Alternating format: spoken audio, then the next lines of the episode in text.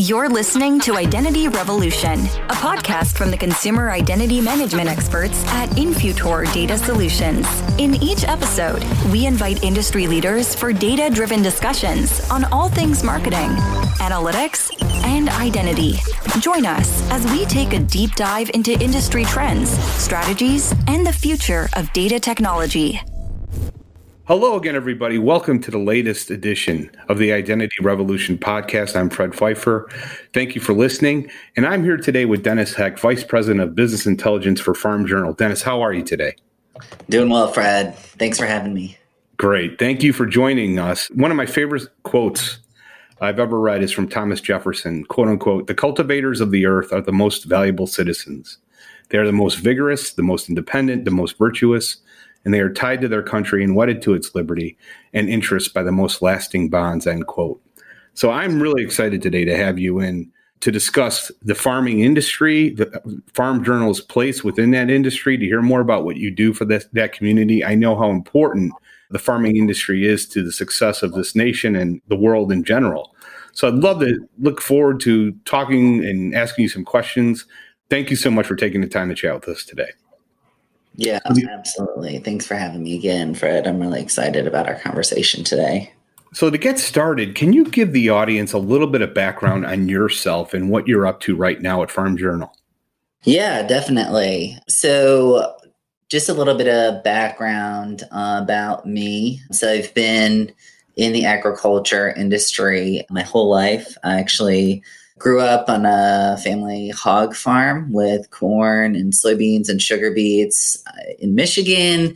Spent all my career from there in, in this space and have been at Farm Journal now for the last five years. And I lead our business intelligence team, which includes our team of data engineers, uh, data science, and our data product strategy as well. So really, really excited to be here and excited to be a part of Farm Journal. Just real quick, I don't know if you know this, Fred, but Farm Journal is actually a 143 year old company and was founded by a Quaker farmer in Philadelphia. They actually used to Wilmer Atkinson is his name, and he actually used to deliver the newspaper within a horseback's ride of Philadelphia way back in, in the day. And today we're actually the nation's recognized leader in agriculture content, data, and business insights for all audiences in agriculture from crops, livestock, and the produce supply chain as well. Great. Yeah, I've really enjoyed talking with your team in Kansas. So you have sounds like parts, divisions all over the country. Yes, we do. Yeah, we have uh, team members in Chicago, Lenexa, Philadelphia, and you know we're definitely a virtual team. We love to collaborate, and we've got folks coast to coast writing and doing all sorts of activities. So you have the unique experience of growing up on a on an actual farm, but mm-hmm. still you have great experience in the data and analytics space. Yeah. Could you tell us a little bit about your experience that took you to Farm Journal? Yeah. So before coming to Farm Journal, I actually spent the first half of my career working for a company that did data driven performance marketing in that we would partner with clients, manufacturers, distributors in the agriculture space, and we would partner with them on demand creation efforts. And we did a lot of, you know, kind of what that means is we would partner with their sales and marketing teams and we would reach out to existing customers on retention efforts. We'd reach out to new customers on prospecting efforts. And my first job, I actually started on the phone calling farmers, qualifying their interest in becoming a lead, and then sharing that lead with sales. And why that's really interesting, it's interesting because the CRM component of managing and understanding the attributes that can quantify and qualify a lead set up the platform for success for a data driven business. And what I mean by that is the data driven business is all about understanding the sales funnel. And if you can understand what attributes indicate where a person is at in the sales funnel, you can help your customers, your clients walk people through a journey to purchase and retention and upsell. Interesting. What are you most excited about with the work that you're doing right now at Farm Journal? One of the really exciting things that we're doing right now is partnering with our digital teams and analyzing our content consumption across all of our platforms.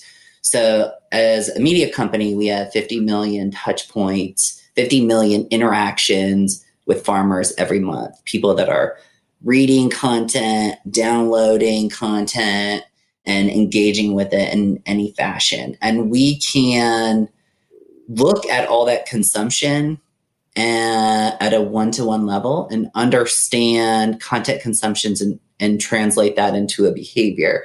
So we can identify populations of farmers that have progressive mindsets or populations of farmers that are innovating in, for example, the robotic space. And it's really cool to be able to take an asset, that content, and based on consumption and patterns and habits, analyze that over time and then assign a current affinity and then almost predict out what future affinity is. And that really becomes helpful and valuable information for our clients when it comes to trying to understand what messages are going to resonate with my customers and how can I convert more customers to purchase my product.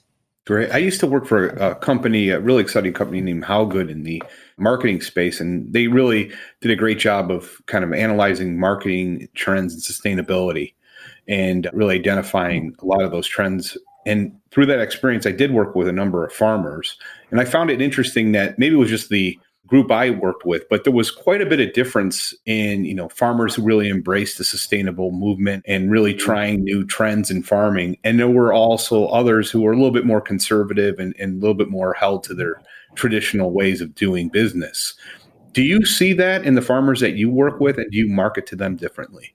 Yeah, absolutely. We do, Fred we can look at content consumption and frankly for that matter we can look at other attributes other endemic attributes that we have. We also partner with companies like yourself Infutor and we look at third party indicators outside of the data set that we can bring together a lot of financial indicators in particular.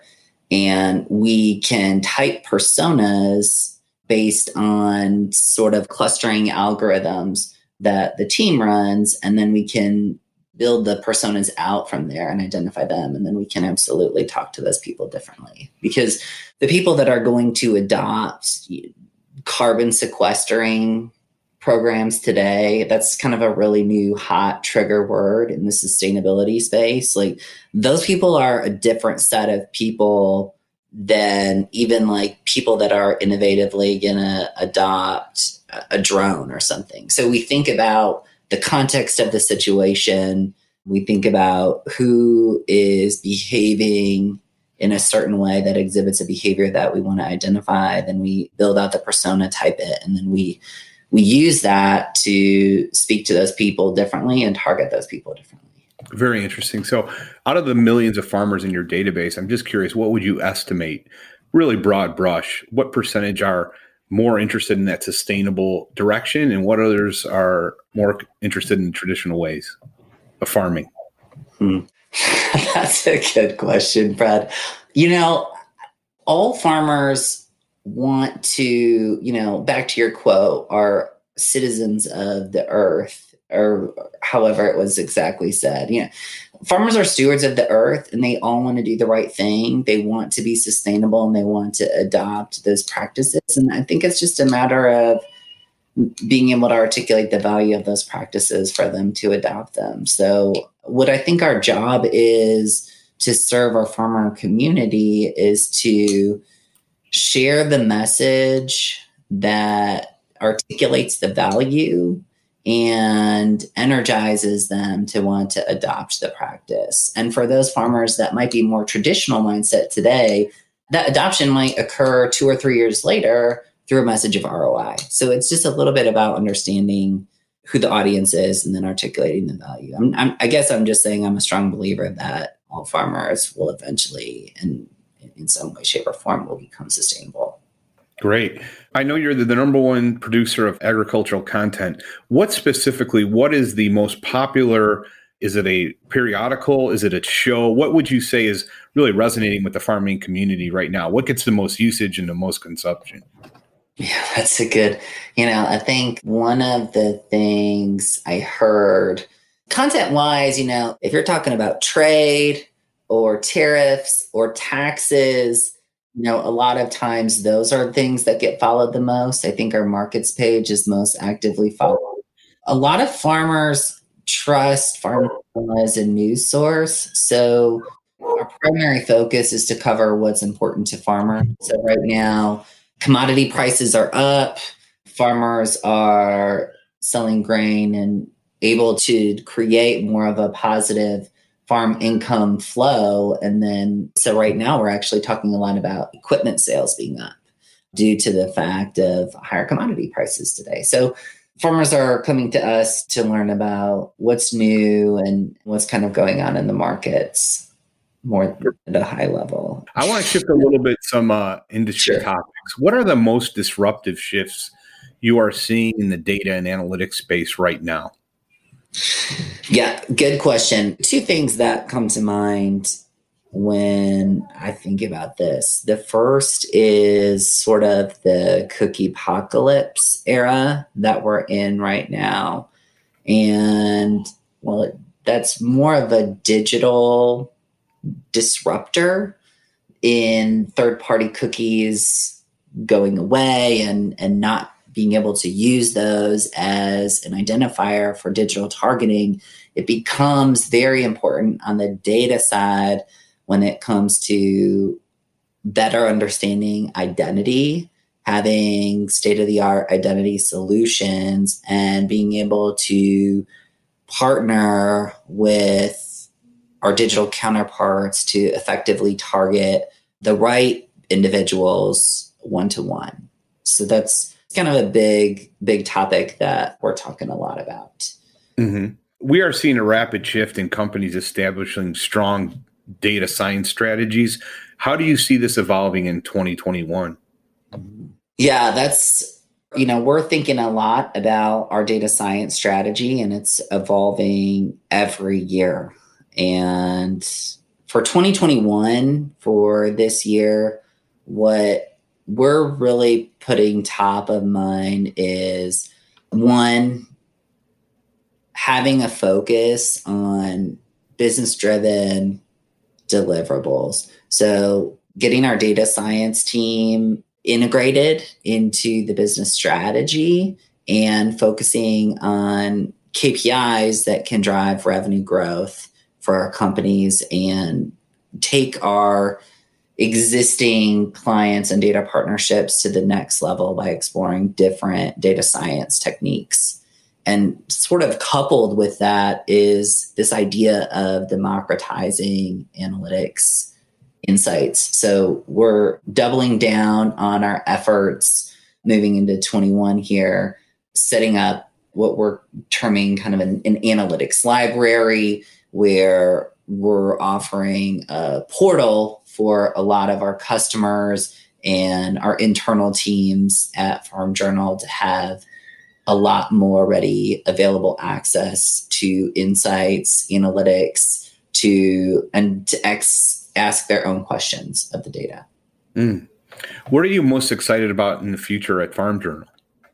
You know, what am I most excited about for 21 is really this idea of having a strong identity graph moving into 21. It's that we just set up some really excellent state of the art data lake architecture where our data sources are flowing uh, seamlessly between each other. We're bringing in additional data sets to validate identity, to extend the depth of knowledge within identity and then extend the reach of those audiences into different platforms. And that's important at the end of the day to have that power of identity because we can then understand engagement related back to the individual. So then we can see who's engaging, who's downloading, who's converting, and back to our sales funnel conversation. We want to be able to articulate the value of the plan and the campaign that was executed and tie that back to the program and to the real conversion that's happening. Yeah, we were really excited to help in that effort. And I think it's a great, great thing to do. You know, so it's essentially very important for all marketers in all industries, but I think it's something that's been unfortunately ignored for far too long. Let's start with, as we're getting close to our time here, let's close up with a few questions that give our audience some tips from you personally. Let's start with your favorite resources, your favorite marketing resources, your online resources that you rely upon to keep up the speed with what's happening in your space.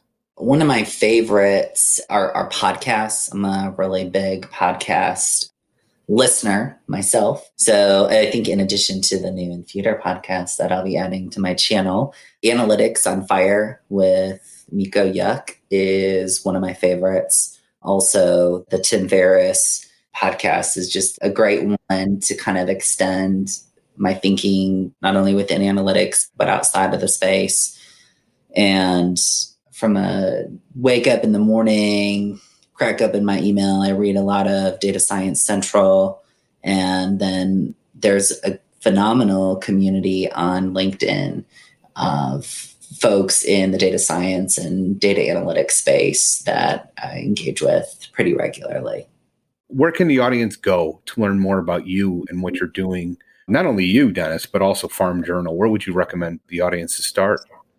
Yeah, I think the best place to start when it comes to Farm Journal is simply to go to Farm Journal, hit us up at our homepage, You can learn a little bit more about the company, our brands, and then branch out from there. Learn a little bit more about what we're doing.